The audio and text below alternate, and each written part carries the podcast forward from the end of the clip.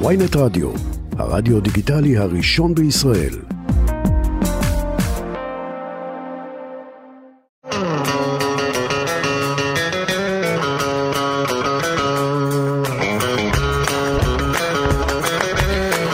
עולם הסטנדאפ, מה קורה מאחורי הקלעים של העולם הזה שנועד בסופו של דבר להצחיק אותנו, אבל מאידך עלול גם להיות מאוד אכזרי לקומיקאים והקומיקאיות. שלום לכם, אנחנו מחוץ לפריים, אנחנו נתחיל לא לפני שנגיד תודה רבה לעורכת שלנו דנית סמית ולטכנאי שלנו סתיו בצללי, מחוץ לפריים, מתחילים.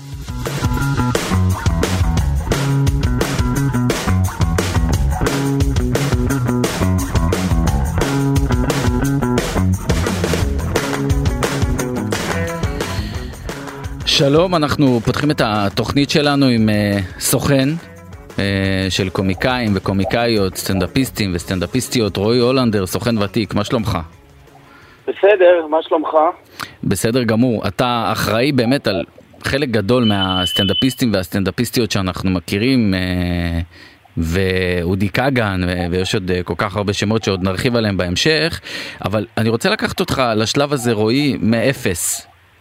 מגיע אליך אדם שרוצה להיות קומיקאי, סטנדאפיסט או סטנדאפיסטית, איך מתחילים את העבודה איתו? וואו. זה בדרך כלל, אתה יודע, בסופו של דבר יצירה ורצון לעמוד על הבמה מגיע בעצם מהאומן עצמו. כן, זה כבר אחרי שהוא פונה אליך. כן, אתה יודע, בדרך כלל זה קומיקאים, זה רוב האנשים, כלומר כל האנשים שאני תכלס עובד איתם זה אנשים שאני מייצג אותם, מה שנקרא, גם מעבר לבמה. Mm-hmm. הבמה הרבה פעמים מגיע באיזשהו אה, שלב אחר, זה לאו דווקא או, או, עובד ההפך. Mm-hmm. אה, וכשהם בעצם רוצים לעשות במה, אז תשמע, מתחיל איזשהו תהליך שהוא תהליך... אה, מורכב. היצירה בסופו של דבר מגיעה מתוך האומן עצמו. כלומר, mm-hmm. האומנים שאני ספציפית מתעסק איתם זה אומנים שתכלס עושים את הכל לבד. יש כאלה שרוצים לעשות, פעם היה יותר מקובל שאומן רוצה לעשות מופע, אז הוא מביא uh, בעצם uh, כותבים. נכון. ומשלם לכותבים כסף, וכותבים כותבים לו מופע. Mm-hmm. היום הסטנדאפ הפך להיות משהו הרבה יותר אישי, זה עבר הרבה יותר מ... פעם זה היה יותר לספר בדיחות. לספר פאנצ'ים, אה, לדבר קצת עם הקהל. היום זה הפך הרבה יותר ל storytelling, כלומר הם אה, רובם אה, כבר מספרים סיפור. והסיפור הוא סיפור מאוד אישי. אגב, כמה כלומר, מזה אמיתי? כשאתה אומר אישי, עד כמה הם חודרים לעצמם לקרביים בשביל הבדיחה? בגדול, בסופו של דבר הכל לא אמיתי. אין, אה, אותי תמיד מצחיק, אתה יודע, יש סטנדאפיסטים שכל הזמן, אה, אתה יודע, יש להם משפט קבוע, מין מחלה כזו שהם אומרים, סיפור אמיתי. הם מספרים סיפור ואומרים סיפור אמיתי. לא, באמת, כן. אמיתי, אה, נשמע לכם. בדיוק, ואני אומר להם כל פעם, תורידו את זה, כי הכל אמור להיות פה אמיתי, והכל באמת אמיתי, אז למה כאילו אתם מוסיפים את הסיפור האמיתי? זה כאילו עד עכשיו... לא סיפרתם סיפור אמיתי ופתאום נכון. אתם כן מספרים סיפור תגיד, אמיתי. כש, כשמגיע אליך אומן שהוא נגיד כבר עבר כברת דרך והוא רוצה להיות סטנדאפיסט והוא רוצה למעשה מעולם הסטנדאפ הוא מתחיל מאפס. תוך כמה זמן אתה מעריך שהוא יכול להפוך את הסטנדאפ ממש לפרנסה, לעבודה שוטפת, ל main issue בקריירה שלו? תראה, בגדול אין לזה, אין לזה חוקים.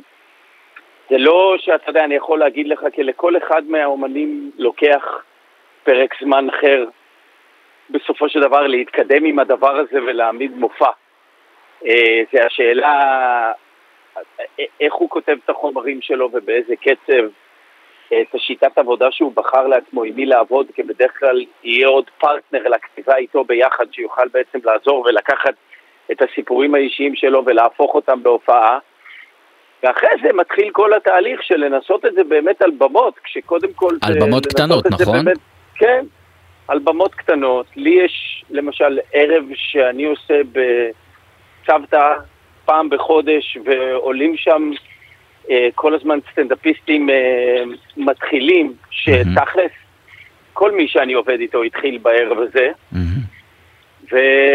ומתחילים אה, לנסות, עולים לעשר דקות ומתחילים לחבר. עשר דקות זה נשמע לנו פרק זמן קצר, אבל זה ארוך מאוד. זה המון. תגיד, כמה זה אכזרי, זה נראה רועי? מאוד קצר. אבל... תשמע, זה מאוד... אני כל הזמן... אה, אני מסביר, אני מספר להם, אני, אתה יודע, מקביל את זה כל הזמן, אני קורא לזה כמו זירת אגרוף. כי זה כמו מתאגרף שעולה כל פעם על ה... אתה יודע, לקרב. ואתה עולה לערב אחד ולפעמים אתה מקבל נוקאוט מהיריב, שספציפית היריב אני מתכוון אליו זה. הקהל. אה, לעומת, אה, אתה יודע, ערב אחד שאתה נותן את הנוקאוט והצלחת להפיל אותם, אז בערבים שאתה מצליח והכל אחלה, זה מהמם, אבל אה, יש ערבים איפה ש... תגיד, היית, פעם, זה- היית מגדיר שזה זה גם לא אכזרי? תלוי בך או בחומר, זה תלוי כאילו גם, אתה יודע, ספציפית בערב שהגעת אליו, איזה קהל הגיע ומה בדיוק קרה היית אומר, רועי. שזה, שזה אכזרי, שזה מקצוע אכזרי? ברור, זה מאוד מאוד אכזרי. תקשיב, כל אומן סטנדאפ שעולה בכל ערב נתון, ואני לא מדבר אפילו על מישהו, על רק מישהו שמתחיל, אבל אה, גם אה, הגדולים ביותר שכבר עומדים עם מופעים, אתה, אתה בכל ערב, אתה יודע, זה נראה לאדם מהצד כמו איזשהו, אתה יודע, המקצוע הכי כיפי בעולם.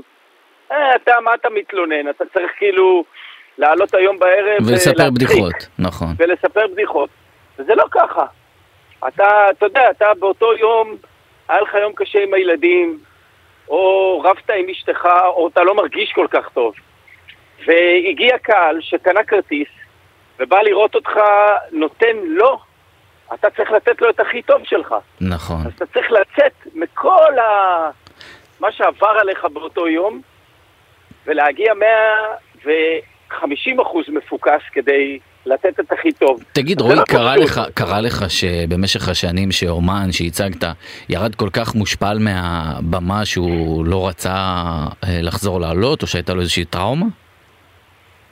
כן, אני, תשמע, אני לא יודע אם הייתי הולך לרמה של מושפל, כי זה לא מגיע הרבה פעמים לרמות כאלה, מהמם. וזה הרבה פעמים, גם התחושה שהאומן מקבל על הבמה זה לאו דווקא התחושה שהקהל חווה. אבל אה, כן. יש כאלה שיותר או פחות מחמירים עם עצמם. רובם מחמירים מעצמם. זה כל היופי, כלומר ברצון להיות כמה שיותר מקצועי וכמה שיותר טוב, ובימים ספציפיים שמאוד מאוד הצחקת, עדיין הוא חושב שהוא לא היה מספיק טוב.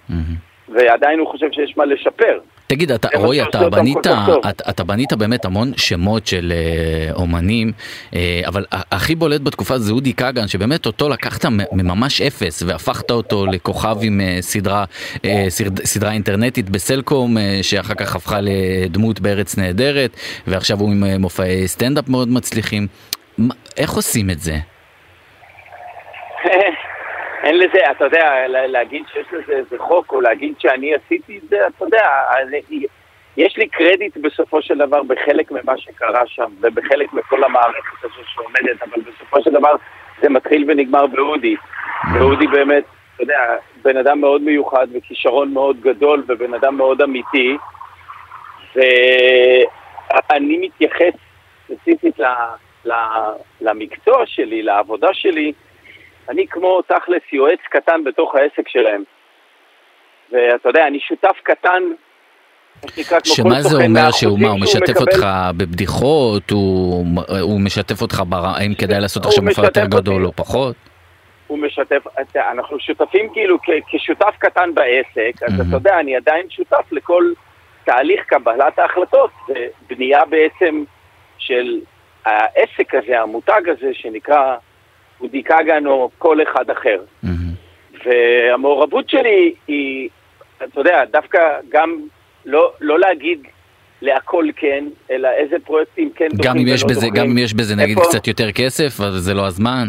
יש פרויקטים עם המון כסף, אתה יודע, כאילו שצריך. לדעת להגיד להם לא. דווקא מהמם. זה, ברור שכסף זה מניע חשוב, אבל אי אפשר לתת לזה להוביל אותך, כי אם זה מה שמוביל אותך בסופו של דבר, אז גם עושים הרבה פעמים החלטות לא נכונות. תגיד רועי, בעולם היוטיוב היום, אה, ועולם הטיק טוק, אה, ועולם כל הרשתות החברתיות האלה, אה, יש סכנה לעולם הסטנדאפ ברמה המסורתית שהכרנו? כלומר, לא לעבור יותר בערבי חובבים, לא לעשות יותר במות בדיקת חומרים, ופשוט לרוץ על זה?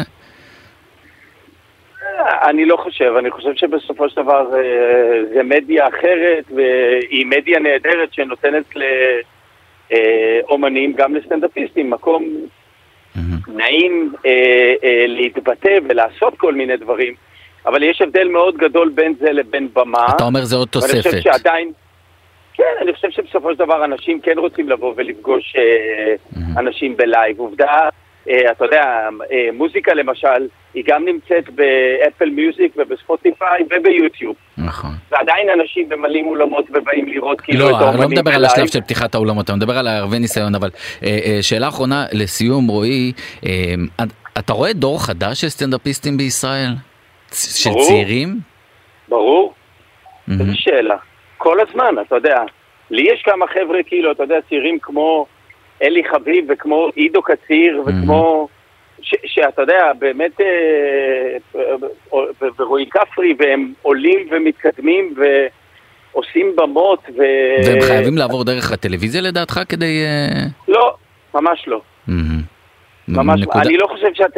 שהטלוויזיה הספציפית היא, היא אינדיקציה או משהו שבאמת... תראה, זה איזשהו משהו שכן יכול לעזור ולגבות.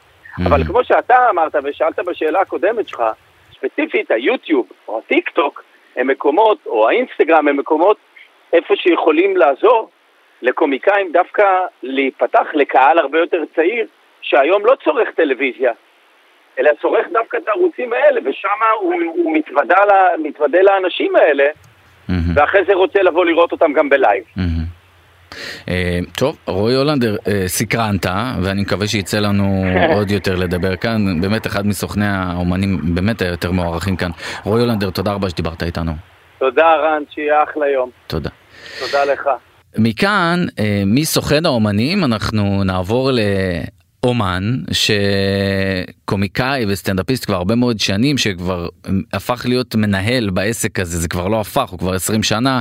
רועי לוי, הבעלים של הקאמל קומדי קלאב, ומעבר לזה לא צריך להציג אותך. שלום. מנהל זה מילה גדולה. אז מה, בעלים? בעלים? בעלים זה מילה קטן גדולה, אבל מנהל, אז איך? מנהל זה מתנהל. בוא נלך על מתנהל. תגיד, רועי, אתה... אתה היית ב- ב- בשנות הזוהר של הסטנדאפ בישראל, שלא עברה תוכנית טלוויזיה בלי סטנדאפיסט או סטנדאפיסטית, קצת פחות סטנדאפיסטית, צריך להגיד את האמת, אה, ובחרת אה, ללכת למקום הזה של להתנהל, נקרא לזה, כמו שאתה רוצה, אה, של אה, באולם סטנדאפ, שהוא בעצם אחד מהאבות, היסוד של הסטנדאפ בישראל. שילמת איזשהו מחיר אישי אה, תמור- עבור הרצון הזה לקדם את הסטנדאפ באופן כללי, לא? שילמתי כל מיני מחירים בחיי על כל מיני דברים. הזוהר שאתה מדבר עליו, דרך אגב, הוא לא דעך מעולם לדעתי. אם אני עכשיו אדליק טלוויזיה, אני מעריך שבכל ערוץ שאני זפזפ יישב שם סטנדאפיסט, אם בדלפק עם המנחים או מאחורה, מאחורי הקלעים. הסטנדאפיסטים הם תמיד, מאז שנות ה-90, הם שם. הם שם לגמרי. אם תעשה בדיקה מה הציבור הישראלי, איזה כרטיסים הוא קונה, אתה תגלה שכל שבוע אה, הוא הולך לסטנדאפ בהמוניו ובאפס דעיכה, מה שנקרא. לא, אבל מה, מה שאני התכוונתי זה שפעם כדי להיות סטנדאפיסט מצליח היית חייב לעבור בטלוויזיה והטלוויזיה גם הייתה חייבת את הסטנדאפיסטים. היום זה לא כל כך קורה. אני לא רואה שמגלים סטנדאפיסטים חדשים בטלוויזיה, אה, ואני גם לא רואה שהסטנדאפיסטים חייבים את הטלוויזיה, כמו שאמר כאן קודמך רועי הולנדר. אה, שמע, בוא נעשה סדר. נגיד, אה, בוא נגיד כך סטנדאפיסט שהטלוויזיה גילתה אותו, כמו שאתה אומר, אוקיי? אז אה, מה היא גילתה? היא גילתה שיש איזה סטנדאפיסט אחד שמפציץ איפשהו, בלי הפסקה, והיא רוצה גם קצת לטעום מזה. הסטנדאפיסט את הדרך שלו לא עושה בטלוויזיה בשום צורה. זה שהוא מקבל שם חשיפה וכאלה, זה בסדר, והצלחות ועניינים, אתה יודע, זה עניינים של יותר כלכלה מסטנדאפ. אבל אה, לא תראה איזה סטנדאפיסט או מישהו שהוא לא יודע לעשות סטנדאפ, שאיזה תוכנית טלוויזיה לקחה אותו אי פעם. זאת אומרת, שיש פה את הביצה והתרנגולת, נכון. אבל אין פה ביצה ואין פה תרנגולת. והסטנדאפיסט הפציץ, מישהו שמע עליו, הלך לראות, אמר אני רוצה אותו, תביא אותו. זה יעשה לי טוב לתוכנית. אז כאילו זה קצת, תמיד ברור שנורא נוח לראות את זה, כאילו הוא התחיל אצל דודו טופז, אתה מכיר את הדיבורים האלה? לא, לא מדויק. קודם הוא התחיל, כמה שנים לפני, נתן עבודה קשה, צעד, הלך, עשה קילומטראז', כשהגיע ליעד, בא בטלוויזיה והשתמשה בו. זה פחות או יותר המערכת יחסים עם סטנדאפיסטים בטלוויזיה לדעתי. אתה מבין? ההתפתחות היא רק על במות. כמה זמן אה, לוקח לסטנדאפיסט להבשיל? סטנדאפיסט מתחיל. אינדיבידואלי, ותלוי כמה אתה נותן מעצמך. תן 100%, ייתן לך 100%, ייקח לך כמה שנים טובות. אה, זה- זאת אומרת זה לא עניין של אה, בוא עכשיו אה, שלושה ארבעה חודשים תעלה לבמה תעשה שניים שלושה ערבי אה, בדיקת חומרים וסע. לא, זה ממש לא. אין קיצורי דרך. בסטנדאפ בניגוד נגיד לעולם המשחק שמספיק שאתה אה, תככב באיזושהי תוכנית ריאליטי ואתה יכול לגז... אה, אה, לקבל עוד תפקיד ואז אתה יודע זה מתפתח אין קיצורי דרך. נכון, אבל זה קצת העוול שאנחנו עושים לעולם המשחק, כי השחקנים האלה גם כן, הם אה, נלצרו שנים לפני שהם נחשפו. לא אבל אני מדבר על פלי... נגיד לצורך העניין אה, בוא נגיד אנשים שהולכים לריאליטי יכולים לקבל זה תפקיד בסדר, בסדרה זה לא, זה לא שחקן, זה כל אחד, כל הדיוט. אבל בסוף הוא מקבל תפקיד ובסטנדאפ אתה לא יכול לעשות את זה ז- זה הנקודה. מה זאת אומרת יכול ללכת לשלוח סטנדאפיסט, שיכול לשלוח סטנדאפיסט לתוכנית ריאליטי, יקרה לו אותו דבר, אפילו יותר טוב, אני מתאר לעצמי.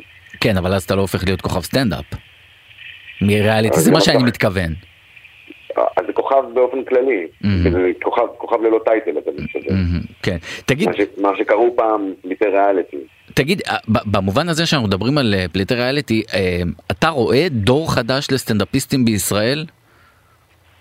אני רואה שזה ממש... זה ממשיך, וזה תמיד יש, יש, אתה יודע כמה כאלה שיש שעובדים כרגע בשביל להיות הסטנדאפיסט הבא? יש, זה, זה בכמויות מטורפות. זה, מנסים להשתחל לכל מיני ערבי סטנדאפ, וזה, זה עובד, הביצה מבעבעת, מה שנקרא, מהמם. תמיד. יש אה, תמיד סטנדאפיסטים שהם ב... יודע, במסלול למעלה, כשממש רואים אותם על המסלול, אז מגיעים כל מיני סוכנים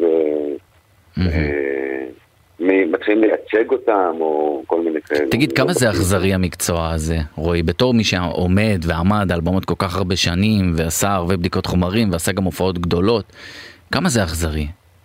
תראה, אם אני אנסה עכשיו להצחיק אותך ותגיד לי שזה לא מצחיק, אני אעלב. עד כדי כך זה אכזרי. אתה מבין? זה מסע קשה, זה לא מסע קל, זה מסע בעייתי. אה, אתה צריך להיות ממש ממש להיות בעניין של זה, בשביל אה, לקטוף פירות כשתגיע לפרדס. וכשדיברנו על... הטלוויזיה, נגיד הטלוויזיה, בוא נגיד הרשת, יכולה לסדר לך קצת פירות לפני שתגיע לפרדס. מה זה אומר פירות ברמה של לייקים ועוקבים? תשמע, אם אתה עכשיו יש לך, אני לא יודע, כל אחד ואיזה פירות שהוא אוהב, יש כאלה שאוהבים כסף, יש כאלה שאוהבים אהבה, יש כאלה שאוהבים חשיפה, יש כל אחד ומה שהוא אוהב. זה לא ישפר את ה... נגיד אם עכשיו אני, יהיה לך 100 אלף עוקבים Mhm. ב- בטיקטוק או באינסטגרם או בפייסבוס או מה שזה לא יהיה, זה לא יהפוך אותך להיות יותר מוצלח מבחינת הסטנדאפיסט שאתה, זה לא, אתה אולי יותר מפורסם, אתה אולי יותר מוכר, אבל ברמה, בואו ניקח את זה רגע למקצוע אחר, בואו נגיד נגר. שתפס אתמול פטיש ביד ויש לו 150 אלף עוקבים, יש מצב שימכור מלא כיסאות. אם אני הייתי יושב על הכיסא הזה, לא יודע. כלומר אתה אומר לא כל? מי- לא כל סטנדאפיסט שמצליח עם לייקים ועוקבים הוא בהכרח סטנדאפיסט טוב ומצחיק. בכל תחום, לא רק כל, אני אמרתי את זה, נתתי דווקא דוגמה על נגרים, בכל תחום. לא משנה, יש לך מיליון לייקים, בסדר, השאלה היא איך אתה עושה את הכיסא, אתה יודע לחבר את העץ. אז אתה בסדר, אם אתה לא יודע, הלייקים לא יחברו את העץ. אז זה לא זה לא מחליף שום דבר אתה אומר זה כמו רועי הולנדר אתה אומר סוכן שחקנים זו תוספת נחמדה שיש אותה אבל זה לא בונה אותך כסטנדאפיסט. רק על הבמה. קח אותי רועי ל... טייס, כן. טייס יכול לסיים את הקורס רק על סימולטור. הוא, הוא לא יכול, הוא חייב לעשות שעות טיסה, מלא שעות טיסה, והאם תבדוק, נראה לי שתגלה שהטייס הכי טוב זה הוא שטס הכי הרבה. לקחת אותנו לנגריה, לקחת אותנו למטוס, כן, אני רוצה לדעת לאן עוד השיחה הזאת. תמשיך. לא, כי זה, כי זה, זה אותו דבר, זה מקצוע, ומי שרציני, רציני, מי שלא רציני, לא רציני. העניין הוא שהיום, הלא רציני יכול להיות עם מלא מלא מלא מלא מלא לייקים, ואז כאילו בתפיסה הוא כאילו, אה בואנה הוא... אתה אני חם על זה קצת, אני- אני שומע. לא, אני בכוונה מושך את זה מהסטנדאפ בשביל שתבין את הנקודה, אני לא מדבר על... אני מדבר באופן כללי. אתה יודע, העולם הזה הוא... אני, מה אמרת? אני מה? אתה חם על זה קצת, זה נושא שהוא בוער בך. תקן אותי אם אני טועה, שהרשתות החברתיות, וסליחה שאני מושך את זה שוב לסטנדאפ, כי זו הסיבה שלשמה התכנסנו, אוקיי. אה, הופכת את זה קצת למשהו אה, שהוא... אה, די תנ"ך כזה, למי שיש הרבה לייקים והרבה עוקבים, הוא בהכרח מסתכלים עליו כסטנדאפיסט מצליח, ואתה אומר, בשטח, תבואו לערבי אה, אה, ניסוי חומרים, תבואו לערבי חובבים, בואו לנסות שנייה, זה שאתם, אה, יש לכם הרבה לייקים, זה לא אומר שאתם סטנדאפיסטים אה, מצליחים. כן, אבל זה גם לא אומר שהם לא סטנדאפיסטים. מהמם. לא... זה לא, זה לא, זה לא, זה לא, זה לא ערובה לשום דבר. אני חושב שזה קונצנזוס מה שאני אומר, תשאל כל סטנדאפיסט, יגיד לך שהוא צריך לעבוד הרבה. זה לא... זה לא... תגיד- איזה תגיד, דיברת על. מחירים אישיים, אמרת בהתחלה והתחמקת מזה בקלאסיות, אבל אה, אה, פה לא באים לקטוף שושנים. אוקיי. דיברנו, שאלתי אותך על מחיר אישי ואמרת שילמת הרבה מחירים אישיים. אני רוצה להתעכב על המחיר האישי הזה שלך בתור סטנדאפיסט, באמת, מהמצליחים שהיו כאן, ובחרת קצת מאחורי הקלעים, וזה סוג של תחושת שליחות אם אני לא טועה. אני עכשיו אתחיל להתפלצן לך פה, אני לא יודע אם בא לי להתפלצן. אה, יש לי מועדון שאני צריך לנהל. אם אני לוקח אותך עכשיו לעניין המאה אחוז שאמרתי קודם. אני לא יכול לתת מאה אחוז לסטנדאפ שלי, כי אני צריך לתת אחוזים גם למועדון, מה שנקרא, ברמת ההתייחסות שלי וההשקעה שלי, של היום שלי, של הראש שלי, של מה שאני עושה. אז, אז אה, מי שנותן 100 מקבל 100, מי שנותן 70 מקבל 70. אז פה עושה את החישובים, תראה שבטח אה, יצא לי לשלם איזשהו מחיר. אבל אני לא באיזה תלונה כזה. אני ומאיפה זה בא שאני רועי? מאיפה זה בא? כי בסוף היית על מה? גג העולם, היית מאוד מצליח בתור סטנדאפיסט ופתאום אתה לוקח מקום, אתה פתאום צריך לנהל עסק, שלא, אני חושב שלא ידעת לנהל אה, באותה תקופה שלקחת את זה לפני 20 שנה. אתה? אומר את זה כאילו היום אני כבר יודע. בסוף אתה אני אז מ- אתה 20 תקשיב, שנה. אני, מנהל כושל, אין פה בכלל שאלה, אני לא ההוא שיתעקש. אני מנהל כושל, אני עושה את מה שאני יכול לעשות במסגרת מה הכלים שיש לי. אבל מאיפה זה בא? חושב, אני חושב שבמועדון סטנדאפ, באיזושהי דרך חולנית, אה, אסור שהוא יהיה מסחרי. אם הוא מסחרי, אתה צריך שיהיה נוצץ. בשביל שיהיה נוצץ, אתה צריך להביא כל מיני כוכבים וכל מיני עניינים. אם אתה פועל במסלול הזה, אתה גודע את העתיד. כי אז אני אעשה את הכל נוצץ, יביא את כל הכוכבים, ולא יישאר מקום לאלה שרוצים לטפס ולהתאמן ולהיות ולעשות. אתה מהמם. יודע, סטנדאפיסט, לפני שמכירים אותו, שנים הוא מופיע. לא במסגרת חובבנית או במה פתוחה, הוא מופיע כסטנדאפיסט, אבל אף אחד לא מכיר אותו. שנים. מהמם. ואז יום אחד מגיע איזה מישהו ורואה אותו ולוקח אותו לטלוויזיה, או פתאום הוא הולך, הוא מעלה טיק טוק, או פתאום הוא עולה באינסטגרם, או כל מיני כאלה, ופורץ את התודעה, מה שנקרא. מהמם. אבל אה, לאנשים האלה, אם המקום הוא מסחרי ונוצץ, אין מקום. מהמם. אני, כשלקחתי את המועדון, תחת את הקאמל קומדי קלאב. אה, זה היה מתוך הבנה שאם אני לא עושה את זה, זה יגיע לידי איזשהו מפיק, והכל יהיה נורא נוצץ, וזהו. אז כן, אז צדקתי, אז זאת כן תחושת שליחות מבחינתך. כן, יש לי כל מיני כאלה. אני הייתי ילד בן 16 שהגיע, זרקו אותו מכל המסגרות והגיע למועדון סטנדאפ ואמרו לו, אתה, תדע לך, אתה לא רק שאתה בסדר, אתה יש לך יתרון, כל מה שאמרו לך שבעיה, זה מה שטוב בך. והצילו לי את חיי. אז אני, כן, ברומנטיקה, עדיין דואג שיהיה מקום פתוח למקרה שיש איזה ילד בן 16 שמקבל בעיטה מהמסגרת, אז הוא יכול להגיע אלינו ואנחנו לא... כלומר הסטנדאפ זה. הציל את חייך ואתה רוצה להציל חיים של אחרים עם הסטנדאפ. וואו, אצלך אמרת את זה כבד. זה, זה מה שאתה אמרת, אני רק אה, פישטתי את זה. אני, אני, אני לא בטוח שזה מציל חיים. אנחנו בסוף נדע. את שלך זה אה, הציל. אבל מקום, מקום למי, אתה יודע, יש מלא, אתה יודע, אפשר לפתור את המלא סוגיות, יש לו הפרעת קשב וריכוז, יש לו פה, יש לו שם, יש לו זה, ולא, זה ילד שובב שעושה צחוקים והוא מצחיק והוא זה, וגם לכאלה צריך בית. תגיד, אה, נשים בסטנדאפ, מדובר על זה הרבה מאוד שנים, על אה, היעדר אה, סטנדאפיסטיות מובילות, או... אה, קודם כל, למה? למה זה קיים בכלל, המחסור הזה? לא קיים מחסור, קיים דיון שאוהבים לדון בו. מהמם. אני לא רואה הבדלים בין גבר לאישה ברמת ה... מי צריך להתקדם יותר ומי צריך להתקדם פחות. אני לא מאמין בזה ככה. אנשים, דרך אגב, אם אתה תעשה בדיקה, תראה שאף אחד לא מקדם אף אחד. כולם מתקדמים בעזרת עצמם. לא, אבל זו ואמרת- עובדה שיש לך הרבה יותר אה, גברים סטנדאפיסטים. כמו שאתה אומר, אה, אה, קודם כל, אין לי כלום. מה זה יש לך? אני, יש במה, עולים עליה, אנחנו מקפידים אה, שיהיה די שוויון, אנחנו די... אה, היום זה- זה- זה משהו שאתם אה, מתעכבים עליו, כלומר. אני יכול להגיד לך שאנחנו, מה זה מתעכבים? אני לא אוהב את ההתעכבות הזאת. אנחנו, יש לנו קאדר שאנחנו עובדים איתו, והקאדר הזה הוא אה, בנוי מגברים ונשים. אני מעדיף שהדבר יהיה מצחיק. ו... ללא הבדל דת, גזע ומין. חד משמעית, אמרת את זה מדויק, יש אצלנו הכל אבל זה לא מהכל. כותרת, ואמרת לי, אמרת מדויק, ומקודם שרציתי לעשות כותרת, אמרת לי, הרסת לי אותה. מה, למה, איזה כותרת הרסת? שהסטנדאפ הציל לך חיים, ואתה רוצה להציל חיים של אחרים.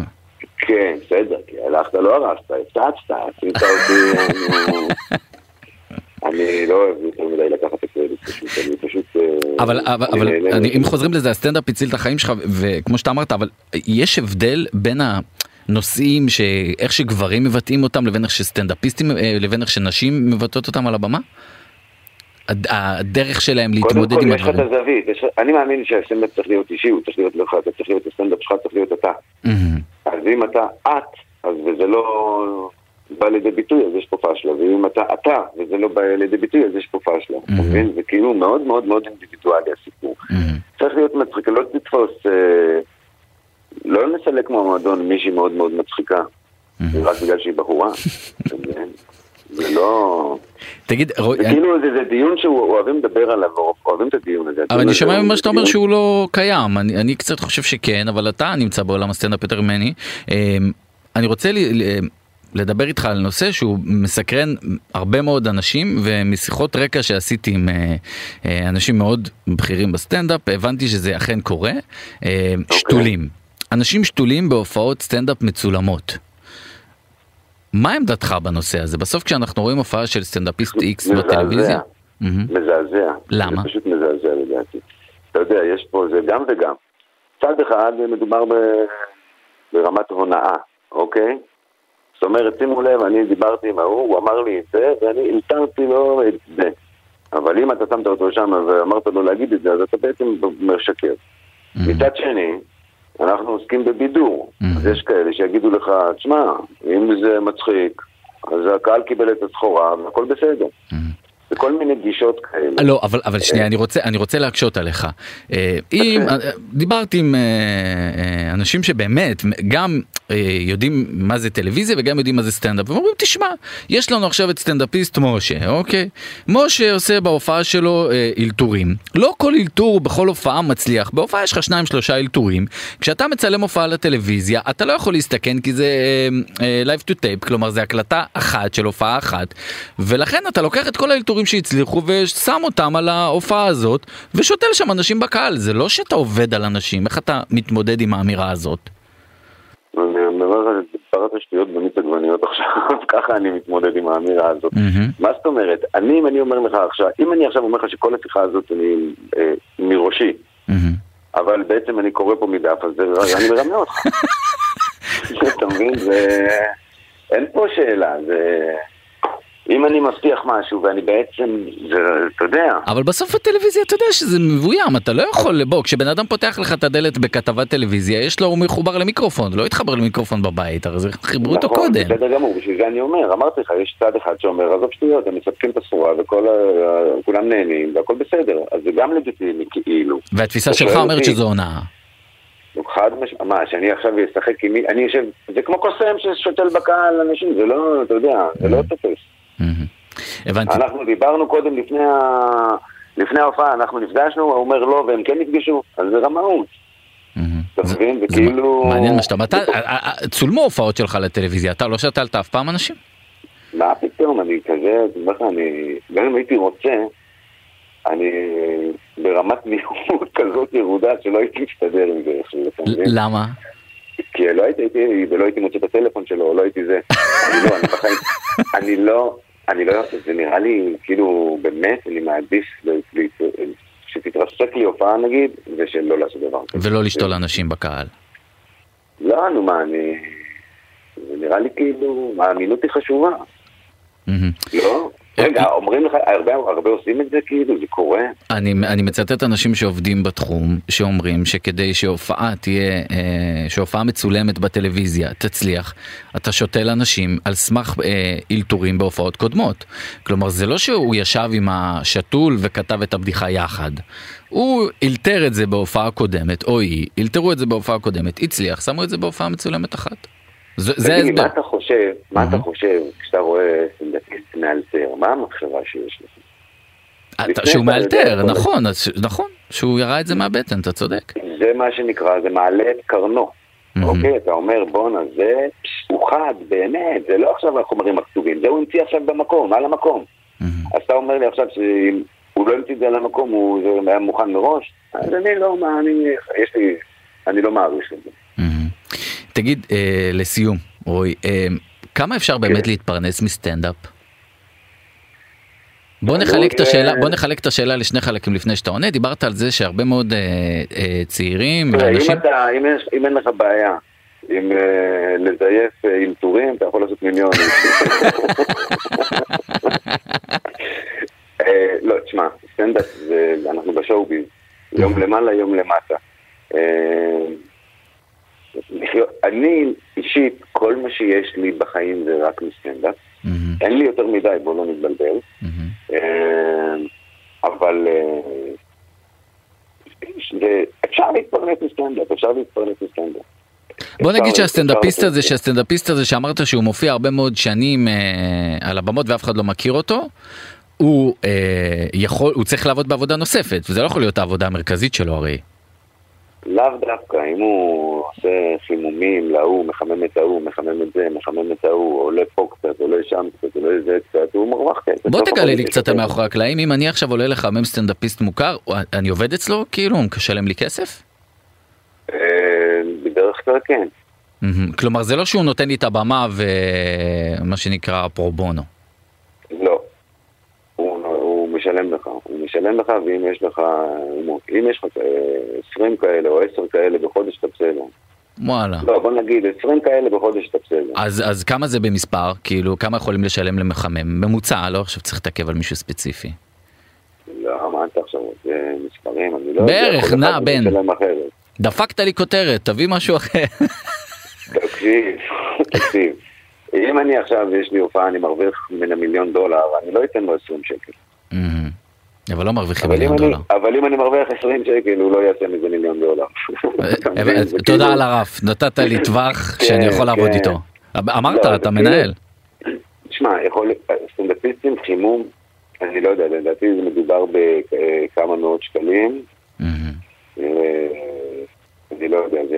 ויכול להיות גם צפונה, אני מניח, שאם אתה מספיק טוב.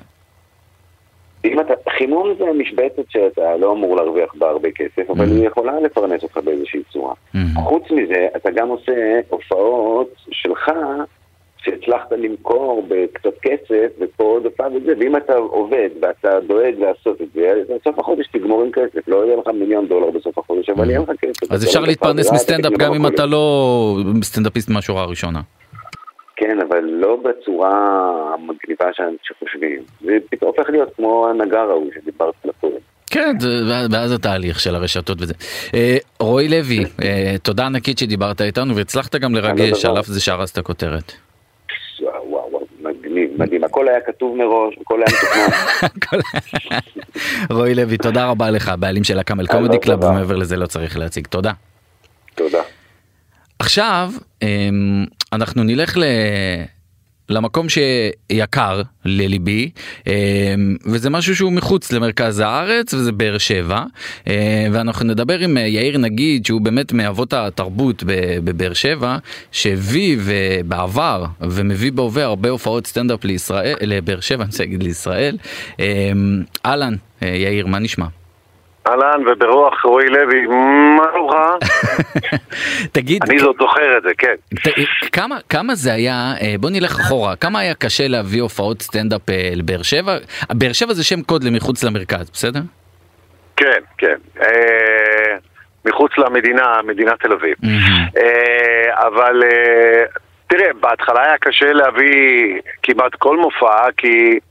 יש פה עניין של לקחת את הריסק, הרי אה, כשאומן, לא משנה אם זה סטנדאפ או מופע מוזיקה או כל דבר אחר, שיוצא ה... מהסביבה של המרכז, אה, יש לו שעה וחצי להגיע, שעה וחצי לחזור, אז בקיצור, היום נגמר, הוא לא יכול לעשות אה, שני מופעים אה, כמו שעושים למשל פה במרכז, הוא גם לא יכול יותר מדי להביא את המופע עם האירוחים, כי זה לוקח אה, לאנשים, אם למשל, סתם היה איזה מופע פה שראיתי בתל אביב, אמ, שאירחו גם את ריטה לשיר, ואת זה לשיר, ואת זה לשיר. עכשיו, במרכז זה יכול אה, להיות, אבל המופע הזה לא יכול להתקיים נגיד בבאר שבע, כי אתה צריך לקחת את ריטה ולבטל לה חצי יום בשביל שתבוא לשיר שיר אחד. אז יש פה איזה בעייתיות מבחינת המרחק. אה, מבחינת הכסף, מדובר פה גם בלהסתכל על כוח הקנייה. כוח הקנייה שקיים במרכז, לא קיים בערים אחרות, אה, לא בכולן, אבל לא קיים אה, באזורי הפריפריים, בצפון או בדרום, זה לא אותו כוח קנייה. זאת אומרת, אם תסתכל, אני אגיד לך, תסתכל על הרדיוס, הרדיוס של אה, תל אביב, חיים בו מיליון וחצי, שני מיליון איש, נכון. באיזשהו רדיוס. ברדיוס הזה, באזור הדרום או באזור הצפון, חיים 600 אלף, 700, 800 אלף. ואז מתוך זה אתה מוציא את אלו שיש להם עניין במופע, נכון. בז'אנר, ואחר כך במופע הספציפי. לכאורה אמור להיות הרבה יותר קשה למכור כרטיסים במקום נכון. שיש בו פחות אנשים. זה כוח קנייה. Mm-hmm. אוקיי? עכשיו, הכוח קנייה הוא פקטור מאוד חשוב, כי אז בהתחלה, שהיית רוצה להביא את הסנדאפ, הוא לא היה רוצה לקחת את הריסק בעצמו, אני מדבר איתך לא על הסטנדאפיסטים, אה, קטורזה, מילר, אה, כל אלו, אה, לא היה להם בעיה, כי... כי הם ידעו שהם מוכרים. כן, אז כבר בתקופה ההיא, הם, הם, אתה לא, לא, לא היית צריך לקנות את המופע, הוא גם, המפיק שלו היה אומר לך כמה תרוויח, אתה מרוויח עשרה אחוז, זה הכל. מה זה עשרה אחוז? תסביר לי. למשל, אם, אם הוא אומר, אתה תמכור כל כרטיס ב-120 שקל, mm-hmm. אוקיי? ואתה תיתן לי על כל כרטיס 108. Mm-hmm. הבנתי, וכל השאר נשאר אצלך. אתה, זה מה שאתה תרוויח על כל כרטיס, זה במילא יהיה סולד אאוט, אני לא זה, הוא לא נותן לך לקנות את המופע ולמכור וכביכול את הרווח או ההפסד לקחת עליך, אלא המפיק עצמו לוקח את זה. וזה המצב שקורה, ברוך השם, היום, שכבר באר שבע, אתה יודע, זה מטרופולין, אה, ומגיעים אליה מכל הערים אה, בסביבה אה, לצרוך את התרבות. אז אנחנו כבר לא בבעיה הזאת, כי המפיקים כבר באים, לא משנה אם הם בינוניים או גדולים מבחינת היכולת מכירה שלהם, הם לוקחים את הריסק בעצמם. אבל פעם היית צריך לשכנע? אבל פעם היית צריך לשכנע? היית צריך לשכנע, או לעיתים אה, זה, היו באים ואומרים לך, אתה רוצה את המופע, תקנה. ואז אתה קונה ואתה לוקח את הריסק. אתה זה עירייה, בוא נגיד, אתה עובד בעירייה, כן. מה התפקיד שלך בדיוק, יאיר, בואו לא אמרנו אותו בהתחלה? אה, אוקיי, אני ראש מינהל התרבות אה, של העיר באר שבע. אז כלומר, אז היית צריך לבוא ואתה לקנות, לשלם, סתם דוגמה, לאדיר מילר נגיד, אה, על עלות המופע שלו, בוא נגיד, סתם אני אומר, כן, סכום 100 אלף שקל, לא, אין לי מושג כמה זה היה אז. אה, ואז אתה מוכר את הכרטיסים ובעצם יש הפסד, הוא עליך, וזה היה התנאי שהם היו מוכנים לבוא לבאר שבע בלי לקחת סיכון. באר שבע נכון. או רחוק מהמרכז? העירייה התנהגה, ב... יש, אגב, במקרים מסוימים, היום כבר אנחנו פשוט לא לוקחים, אתה לא רוצה לפתוח קופה אה, יש כאלו שלא... אז היום לא אתה ניקח. מספיק חזק, אתה יודע שיש לך נכון. כוח קנייה מספיק גדול, ואתה יודע שמספיק אומנים רוצים לבוא לך, אתה אומר לו, תקשיב אדוני, אתה לא רוצה, תודה רבה. אה, כן, אבל היום אנחנו כבר לא מגיעים למצב, תראה, בהתחלה אה, לקחנו את הריסק כמו מפיק אה, של בפרטי, זאת אומרת העירייה הייתה צריכה תמיד באזורי, ה- ה- בדרום ובצפון, העירייה מתנהגת כמו מפיק, מכניסה יד לכיס, מוציאה את הכסף כדי לקנות את המופע, האומן בטוח שהוא מקבל את הכסף שלו, ואנחנו לקחנו את הריסק על הזה. עכשיו זה ריסק של הפסד, אבל גם של רווח. ופתאום כשראו ש... יש פה סולד אאוט, ומחיר כרטיס הוא 120 שקלים, ופתאום העירייה התחילה לעשות את הרווח, התחילו לבוא ולהגיד לא, לא, לא, לא, לא, אני אזכיר את האולם, אני לא צריך אותך, אני רואה שפה הכל עובד, אז הם uh, עברו לפאזה של uh, שכירות אולמות. וזה דבר מבורך, זה מה שצריך להיות, הקהילה העסקית צריכה לקחת את הריסקים במכירת כרטיסים וזה. עירייה לא צריכה להתעסק בזה, היא יותר צריכה להתעסק במופעים הפתוחים לקהל ולעשות כמה שיותר אה, אה, אה, תרבות, להביא תרבות שהיא חינמית, מסובסדת לקהל הרחב, וכל נושא מכירת הכרטיסים צריך להיות בריסקים של הקהילה העסקית. זה אומר המפיקים והמרגנים צריכים לעשות את הביזנס הזה, ככה זה צריך לעבוד בעולם מתוקן. תגיד, אתה אה, מכיר את כל ה... אה, יאיר, אתה מכיר את כל מחירי הכרטיסים, בסדר? אתה אמנם לא משרד כרטיסים, אבל אתה מכיר הכל, כי אתה הרבה מאוד כן. שנים בעסק הזה. אה, כן. מחירים לכרטיסי אה, סטנדאפ, הם יקרים בעיניך? אני לא חושב שאפשר להגדיר אותם כיקרים. יש, תראה, יש, אה, יש את המוזיקה הפופולרית, יש את הסטנדאפ, כן, אבל במוזיקה זה אחרת, אתה מבין זמר. נגנים, יש לך עלויות, במה, תאורה וכל הדברים האלה, ובסטנדאפ בסוף זה בא בן אדם עולה לבמה. כן, אבל גם, זה גם היצע ב- בביקוש. אתה לא יכול להתייחס, זה, ב, ב, אתה יודע מה, עלית פה לא- לאיזושהי נקודה, שזה כאילו הוויכוח האולטימטיבי. אתה אומר אה, כמו זה, כמה אחי, אתה בא ברכב אחד, עם הרכב שלך, המיקרופון גם מהמקום, אתה מגיע לבד עם המגבת והבקבוק מים, מה אתה עושה? מדבר שעה וחצי, גורף פה כאילו הייתה פה להקה עם הגברה, נכון. תאורה, נגנים. אבל זה היצע וביקוש. מהמם. זה היצע וביקוש, זה פה השוק הפרטי הוא זה שפועל וקובע את החוקים, אה, לא בדיוק אתה ולא בדיוק הסט- הסטנדאפיסט, כאילו אתה- רואה שיש פה, אה, יש פה פוטנציאל. אבל זה נגיש אה, לכל- לכל כיס? לא. אה, לכל כיס לא הייתי אומר, מהמם. אבל אתה יודע, זה נע בין המעמד הסוציו-אקונומי הבינוני או אפילו הזה ו- ולמעלה. אה, והיום יאיר באולם אה, תמוז אה, שמחליף את מרכז הצעירים בבאר שבע זה אולם חדש אז ברכות אה, אתם יש לכם הרבה סטנדאפ אתה מרגיש שהקהל מגיע בהמוניו זה sold out לא משנה מי. האולם תמוז הוא אולם של 408 מקומות. אה, והוא באמת בסטנדאפ, ואתה יודע מה, אה, מופיעים שם סטנדאפיסטים שבאים גם אה, לבדיקות חומרים, מהמם. וסטנדאפיסטים מתחילים, וזה בגלל שהאולם הוא לא כזה יקר, אז, אז, אז אה, פשוט יש שם sold out ים גם להכי הכי מוכרים וגם לפחות מוכרים, ש- וזה כבר ש- נהיה מוקד של סטנדאפ מאוד מאוד טוב אז- וגדול. אז אולי מבירת של הנגב תהפכו לבירת כן. אה, מבירת הנגב לבירת הסטנדאפ. אם, אה, אם זה יקרה, אנחנו נשמח מאוד, נשמח מאוד. יפה. יאיר נגיד ראש מינהל אה, תרבות בבאר שבע, תודה רבה ובהצלחה עם האולם תמוז, ואולי נדבר ובאמת תהפכו, אני אומר תהפכו, זה נהפוך, באר שבע תמיד בלב שלי לבירת הסטנדאפ. תודה רבה לך על השיחה אנחנו הזאת. יודעים, רן, אין כמוך. תודה, תודה. תודה רבה. תודה. ועכשיו דיברנו על נשים בסטנדאפ ועכשיו אנחנו עם אחת הנשים המצליחות ביותר בסטנדאפ הישראלי ובשנה שנתיים האחרונות לדעתי אולי המצליחה ביותר עד כמה שאפשר לאמוד את זה. רותם אבואב שלום היי, תודה רבה על המחמאות, מה העניינים? מה שלומך? אני בסדר, איפה, בסדר גמור. איפה אנחנו תופסים אותך בדרך להופעה? אני בדרך להופעה בערב, אבל אה, אני בדרך הביתה, לתת לילדים אוכל, ומשם אני אתכונן להופעה. אמא זה ו- אימהות וקריירה ביחד. בדיוק, זה המתכון המושלם, לא לפגוע לא בזה ולא בזה. רותם, אה, שאלה שבטוח שואלים אותך הרבה, אבל זו שאלה שאי אפשר לא לשאול אותה. נשים בעולם הסטנדאפ, כמה הדיון הזה על מחסור בנשים הוא נכון? כמה את מרגישה אותו? והאם את מרגישה הבדל אה, כשאת מוזמנת אה, למופעי סטנדאפ עם גברים וכו'? תראה, קודם כל, מבחינה עובדתית, יש פחות אה, סטנדאפיסטיות מסטנדאפיסטים, זה משהו שאפשר לאמוד אותו. אנחנו פחות אה, סטנדאפיסטיות אה, בנות. אני יכולה להגיד לך שכשהתחלתי להופיע, אז בדקתי חומרים הרבה, שלוש שנים עבדתי על המופע הזה ובדקתי חומרים. הייתי באה חמש דקות, בודקת ב... שלוש שנים את בודקת חומרים להופעה?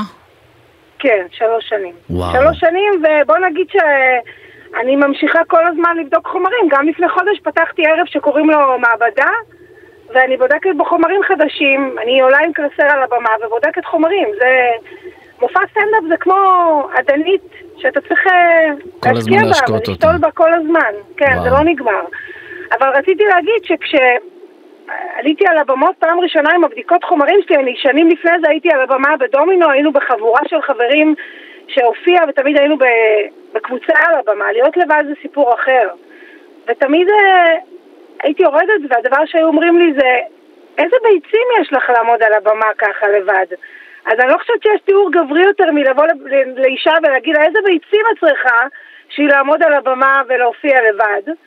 כי הסטנדאפ הוא מצטייר כתחום גברי יותר, הוא משהו שאתה צריך אה, להתמודד מול קהל, אתה עומד מול קהל לבד על במה, לפעמים הם מפריעים לך, יורים, יורים לך דברים, אומרים לא מצחיק, כן מצחיק, תעשי ככה, תעשי ככה, אתה צריך כאילו לעמוד, זה נחשב כאילו אתה, אתה צריך להתמודד עם אה, סיטואציות... אה, לא יודעת למה, אבל זה נחשב כאילו תחום שהוא יותר גברי. ואיך מבחינתך את מתמודדת עם זה? כי באמת אחת הנשים היחידות שמצליחות ופותחות הופעה, את גם פתחת עכשיו אה, הופעה בהיכל התרבות, פעם ראשונה לדעתי בקריירה שלך. איך, איך בכל נכון. זאת מצליחים להתמודד עם זה? אה, אני, תראה, אה, זה, זה, זה, סטנדאפ הוא, זה יכול להיות על הגבול של אימה, לגבול ש, על הגבול שזה לא עובד זה אימה. אני ממש מדמה את זה לכמו טביעה בים. כי אתה מרגיש פיזית חנק כשהדברים לא עובדים, וכשזה עובד, זה הדבר הכי מדהים בעולם. אני תמיד אומרת שאני לא, לא, לא לוקחת סמים כי אני מפחדת, ועל הבמה, כשפאנצ'ים עובדים וההופעה עובדת, זה כאילו מה שמתארים שאתה יודע, שסמים עושים, זה תחושת עילוי מטורפת. אז המרחק, המנעד הוא מאוד מאוד גדול בין שזה מצליח לבין שזה לא מצליח. קחי אותי לרגע ש... ש... שזה פחות הצליח וזה אה, לא רוצה להגיד שבר אותך כי לא נשברת, את שלמה, אבל אה, שפגע בך. אז בוא אני אגיד לך שזה מאוד מאוד, קודם כל אין סטנדאפיסט שתשאל אותו והוא לא עלה על הבמה, ובטח ובטח בתחילת הדרך, דברים זוועה שאתה עובר. אני בהופעה הראשונה שהלכתי לבדוק חומרים לבד, אה, זה יום שאני לא אשכח אותו, זה היה בקאמל קומדי, זה היה בקאמל הישן, בתחנה המרכזית הישנה. באתי עם שבע דקות כזה, והתחלתי לדבר, וכשאני בלחץ, הקול שלי עולה אוקטבה למעלה, אז התחלתי לדבר קצת ככה, והייתי בלחץ והברכיים רעדו לי והקול שלי נשבר, ואנשים קולטים את זה, אתה יודע, גם הייתי מוכרת, לא בתי אנונימית. וואו, שזה קשה שבעתיים. פי אלף יותר קשה, אומרים, אה, מכירים אותנו, אה, תצחיקי אותנו, בוא, בוא נראה אותה עכשיו, זה הרבה יותר קשה, זה הרבה יותר מסובך, זה מלחיץ, הזעתי. ולא הכל עבד שם, אבל פאנץ' אחד עבד, מתוך השבע דקות שהייתי שם והתייבשתי פאנץ' אחד עבד, ואז ירדתי מהבמה, הכיתי, סליחה שאני מתארת את זה, אבל זה מה שהיה, הכיתי את נשמתי, חזרתי הביתה בוכה, ואמרתי לשי, לבעלי, טוב, זה לא בשבילי הדבר הזה, ואז בבוקר למחרת קמתי, ואמרתי, אני אנסה גם שבוע הבא. יפה. וברגע שאמרתי אני אנסה שבוע הבא והלכתי עוד פעם לתופת הזאת, אמרתי בראש, יהיה לך מופע. כי אם אתה חוזר לזה, זה אומר שאתה אתה יכול לעמוד בזה עוד פעם. זה אשכרה תופת. תופת, בהתחלה זה תופת. תשמע, אתה יודע, היום אני עושה עשר שנים סטנדאפ, אני מאוד מיומנת, המיומנות שלי, אתה רוכש אותה כל הזמן, זה כמו חדר כושר, אני mm. מאוד מאוד משתפרת כל הזמן. גם אח שלי, אח שלי נגיד גר בברלין, והוא היה השבוע בהופעה שלי, הוא לא ראה אותה איזה שלוש שנים. הוא אמר לי, זה מדהים ההשתפרות, המיומנות שלך. אתה, אתה עוד פעם, אתה כל הזמן מוצא את, ה, את הניואנסים הקטנים, להחליק את זה, עוד אלתורים, הראש עובד כל הזמן. יש לי כל הזמן לאן להתפתח וכל הזמן מה ללמוד. אבל ההתחלה היא מאוד מאוד קשה. כמה זה בודד, רותם? אתה צריך מאוד מאוד לרצות את זה בשביל זה יקרה. כמה זה מקצוע בודד? אה, זה מקצוע שהוא בודד, כי אתה לבד. כי אתה גם עולה לבמה, לטוב ולרע. אתה יודע, עשיתי סיבוב הופעות עם ענת מגן שבו, היינו אז, לנו פינה ביאיר לפיד, לא יודעת אם אתה זוכר. בוודאי. זה היה קורה. ועשינו אז מופע של מערכונים, אני והיא. וכל פעם היינו, אתה יודע, היינו, אם משהו היה מתפקשש, היינו בוכות ביחד, היינו צוחקות ביחד. ופה זה לבד, אתה לבד, זה לטוב ולרע, אתה יודע, זה מצליח, זה היסטרי. אבל אה, אם פתאום יש לי איזה הופעה שפחות הולך לי, זה רק מי שעומד עד- על הבמה לבד עד- יכול להבין את זה. עד היום את לוקחת קשה אם משהו פחות הולך? כן, התשובה היא כן, אני מאוד לוקחת את זה קשה. אני היום הרבה יותר בטוחה בחומרים שלי, Mm-hmm. אבל אתה יודע, אני, רוב המופעים שלי, זה נכון שאני פותחת קופות, אבל ה- הרוב של המופעים שלי בחודש זה, זה, זה הופעות מכורות. כשאתה מגיע להופעה מכורה, הופעה לא מכורה רק נגיד, את לא, את. הופעה מכורה רק נסביר למאזינים, זה לא הופעה כן. שהקהל קונה כרטיסים, אלא זה שגוף קונה את ההופעה ממך, ואז הם, הם נכון. שמה שנקרא ישברו את הראש. אה, תגידי רותם, את- את מנסה בדיחות היום על הילדים? את משתפת אותם? כן, הילדים שלי זה לא בדיוק קהל היעד שלי, אבל בוא נגיד, את הסטנדאפ שאני עושה נגיד אה, בטלוויזיה, שאני כותבת אה, רותם בא אליכם, אז יש לי שם קאדר כותבים מדהים, ואת החומרים האלה אני בודקת על הילדים, כי שם בטלוויזיה זה מנעד יותר רחב של אה, זה, והם הם גם יודעים להגיד לי, זה לא מצחיק, זה כן מצחיק, אתה יודע. מה ההבדל רותם בין הופעה שהיא מצולמת לטלוויזיה לבין הופעה שמשודרת, אה, ש, שאת בעצם עושה את זה בצוותא או בכל מועדון אחר, אה, מלבד כל הצוות שמקיף אותך, אה, איפור, הלבשה וכו', וכותבים. תראה, קודם כל, מה שאתם רואים שאני עושה בטלוויזיה, הספיישלים, זה, זה חומרים שאני לא עושה אותם על הבמה, זה נכתב במיוחד למופע הטלוויזיוני. אנחנו יושבים, כותבים את זה במשך שלושה ארבעה שבועות, חמישה כותבים ואני, ויש לי עורכת, ואנחנו יושבים, כותבים את זה ומצלמים את זה. זאת אומרת, מה שאתה רואה על הבמה, אני בסך הכל מבצעת פעמיים. פעם אחת ברן בלי קהל, ופעם אחת מול קהל, ואז אנחנו עושים חיתוכים בין לבין. וואו. החומרים שאני מופיעה, זה כן, זה מאוד מהיר, כי זה צריך להיות גם אקטואלי. אז עשיתי לקורונה, אתה יודע, נכנסתי אז למלון של, אה, של דן קורונה, זה נראה ממש מהצד פנורמה. כמו, זה נראה מהצד כמו מופע סטנדאפ לכל דבר ועניין. אז אני שמחה שאתה אומר לי את זה, כי זה באמת חומרים שהם לא בדוקים כמעט. זה חומרים שאני בודקת אותם אה, ממש פעמיים, ואז אני עולה איתם. בגלל זה, המופע שלי שאני מופיעה איתו, ו, ואני משופשפת איתו, הוא הרבה יותר, אה, הוא הרבה יותר מהוקצע, אני הרבה יותר רגועה מהחומרים, אני יודעת לאלתר שם יותר טוב, אני נחה. כאילו, נחה אני עושה במרכאות, אני מרגישה נינוחה יותר מהחומרים האלה, כי אתה בטוח בחומרים. ככל שסטנדאפיסט בטוח יותר בחומר שלו, הוא יהיה רגוע יותר בהגשה. כלומר רותם כשאת צופה בתוכנית נגיד משודרת זה, זה מזכיר לך את רותם של פעם שהייתה על הבמה ומרוב ההתרגשות כי את לא יודעת איך זה יעבוד? אה, רואים שם, מי שמכיר אותי טוב, יכול, אה, אני יכולה להגיד שאני רואה את זה, איי, אם היה לי עוד שבועיים להתארגן על זה ולנסות את זה, אז, אה, אז הייתי מגישה את הפאנץ' יותר טוב. לפעמים, תוך כדי שאני כותבת את הספיישל עם הכותבים, יש לי הופעות, ואני בודקת את זה שם בהופעות כדי להתנסות על המילים, ואז אתה רואה ש, שההגשה שלי היא יותר טובה. רותם, את דיברת כן. על זה שאת התחלת, למעשה כשהיית, התחלת בסטנדאפ כשהיית כבר מפורסמת. נכון. השאלה שלי היא כמה סטנדאפיסט או סטנדאפיסטית היום חייבים את הטלוויזיה כדי להצליח בעולם הסטנדאפ. בעבר זה היה משהו הכרחי. נכון. פעם זה היה הכרחי, היום החוקים השתנו. אתה יודע, יש, אה, יש היום אה, רשתות חברתיות, יש, אה, כל אחד יכול לפתוח לו ערוץ טלוויזיה, טיק טוק, מדיות, אינסטגרם, החוקים השתנו לגמרי. אני שהשתחררתי מלהקה צבאית, רציתי לעלות על במה ולנסות לבדוק אה, מערכונים, הגעתי לדומינו גרוס, זה היה אז אה, מעבדת הסטנדאפ והקו- וה, והנונסנס הכי גדולה בארץ, והתח... והגיעו לשם אנשים כמוני, שאתם מכירים את רובם, אה, אדיר מילר, אסי, גורי, רועי בר נתן, אה, התקבצה שם חבורה של אנשים שרצו כולם את אותו דבר, אבל לא היה לנו את הפלטפורמה הזאת שיש היום. זאת אומרת, אם היית רוצה להגיע לקהל, היית צריך לעלות על הבמה בצוותא 2. אז בעצם מה היינו עושים? היינו יושבים, כותבים חומרים, בתור ילדים בני 20, השתחררנו מהצבא. ואז היינו הולכים ובודקים אותם בערב בצוותא 2, מול 30 איש, 40 איש, היינו אוספים אנשים בכוח, שייכנסו בחינם, רק שיהיה לנו קהל. והיום זה אחרת, היום בן אדם בבית יושב, כותב משהו מצחיק, מעלה אותו, וזה יכול להגיע למאות אלפים של אנשים, זה חוקים אחרים לגמרי. מבחינת אה, הטיקטוק היום, את חושבת שהטיקטוק מחליף את הרבי חובבים האלה? או שעדיין חייב לעבור אותם? ש... אני חושבת, אני חושבת שבסוף אתה כן יכול להגיע לקהל אה, בעזרת הרשתות החברתיות והטיק טוק, כי בסוף זה מגיע לכל בן אדם, באוטו הוא רואה את זה, באוטובוס, בבית ספר, בבית, אבל בסוף בסוף בסוף הבמה יש לה קסם שזה לא עובר את המסך, זה לא יעזור.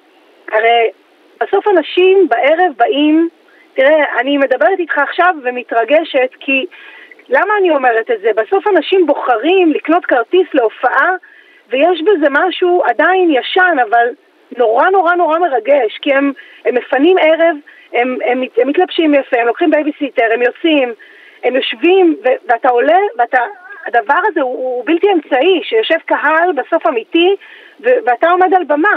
יש בזה משהו שאני מאמינה שלא נס לחור, ואני מקווה. אז הדבר הזה, הדבר הקסום הזה של במה, זה משהו שבסוף מי שרוצה להיות על במה, חייב לעשות, לנסות אותו, לנסות את החומרים שלו על הבמה. אתה מבין? רותם, איזה, איזשהו, איזה טיפ היית נותנת היום לסטנדאפיסטית המתחילה הצעירה אה, כדי להשתלב ולהפוך לסטנדאפיסטית מן המניין מהשורה הראשונה? אה, הדבר, הדבר הזה יכול לקרות, אני חושבת רק אם באמת באמת רוצים את זה מאוד מאוד מאוד. זה תהליך מאוד ארוך ומאוד קשה. יש מקום אבל רותם היום? לסטנדאפיסטיות? חובה, חובה, חובה שיגדל דור של סטנדאפיסטיות צעיר, ואני יודעת שגם יש, יש מלא בנות מוכשרות שמופיעות בהרבה בנות במועדונים, וחובה שיהיה קול נשי בסטנדאפ, ויש מקום לכולם. גם לך אני... אבל לקח זמן, נכון? עד שהעריכו אותך בתור סטנדאפיסטית, כי בהתחלה היית שחקנית שעושה סטנדאפ, היום את סטנדאפיסטית נכון. לכל דבר ועניין. נכון, לקח לי הרבה מאוד זמן לעשות את הטרנספורמציה הזאת, כי אנחנו לא רק אנחנו, כל, כל המדינות וכל מקום בעולם, אנחנו מאוד מאוד תבניתיים. אני התפרסמתי בתור שחקנית, עשיתי סרטים, עשיתי סדרות, וכשהתחלתי לעשות סטנדאפ וגם פתחתי קופות, היו אומרים, רותם, סטנדאפ? אני לא, אנשים לא, לא הבינו ש, שעשיתי את השינוי הזה. לקח לי הרבה מאוד שנים כדי שלא יגידו, מה, את עושה סטנדאפ? לא העריכו אותך מספיק. גם לא העריכו אותי, גם לא ראו אותי על הבמה, גם, אתה יודע, בוא, מי שראה אותי בודקת חומרים לפני עשר שנים, וואלה, יכול להגיד לך, אני לא מאמין שהיא עשתה מופע הבחורה הזאת. זה היה קשה מאוד בהתחלה. Mm-hmm. זה לא פשוט. מדהים שהיא... אבל uh, הייתי מאוד עקשנית. Mm-hmm. ומאוד מאוד רציתי את זה. אני כל הזמן אומרת, זה כמו דיבוק שנכנס בי. אמרתי, את תצליחי לעשות. ופשוט התעקשתי על זה מאוד. אה, אני מאמין, אם אתה שואל אותי על טיפ למישהי שרוצה להצליח, סטנדאפיסטית, זה באמת להתעקש על זה. זה לא דבר פשוט, זה דרך ארוכה, אבל זה דרך אחת הכי יפות שעשיתי בחיים שלי. זה כמעט כמו כל דבר בחיים, נחישות מובילה אותך אה, להצלחה, אותך או אותך. רותם אבוהב, תודה רבה על השיחה הזאת, בהצלחה בהיכל התרבות. אה, אה, אם אתה כבר אומר, אז תגיד את התאריך גם לא, שיבואו אנשים, היכל התרבות זה מקום גדול. יאללה, תגידי את. בעשירי לראשון, האמת היא, אני פותחת מופע, אה, מופע העשור, יהיו שם חברים אורחים שלי, אני לא אגיד מי, אבל זה יהיה חגיגה של סטנדאפ גדולה, שווה. יאללה, בהצלחה. רותם אבואב, תודה רבה רבה שדיברת איתנו ותמשיכי להצליח. תודה. תודה רבה. זהו, אז uh, מחוץ לפריים ניסינו לגעת מאחורי הקלעים של uh, עולם הסטנדאפ. Uh, תעשיית השתולים הזאת מאוד מסקרנת, אני בטוח שעוד נגיע אליה בהמשך, כי היא קיימת, אמ, אבל בהופעות מצולמות. כשההופעה לא מצולמת, אל תחפשו עכשיו את השתולים. אז אה, ניפרד בעוד תוכנית של מחוץ לפרם, לא לפני שנגיד תודה רבה לעורכת שלנו, דנית סמית, ולטכנאי סתיו בצללי. מחוץ לפרם, תודה רבה.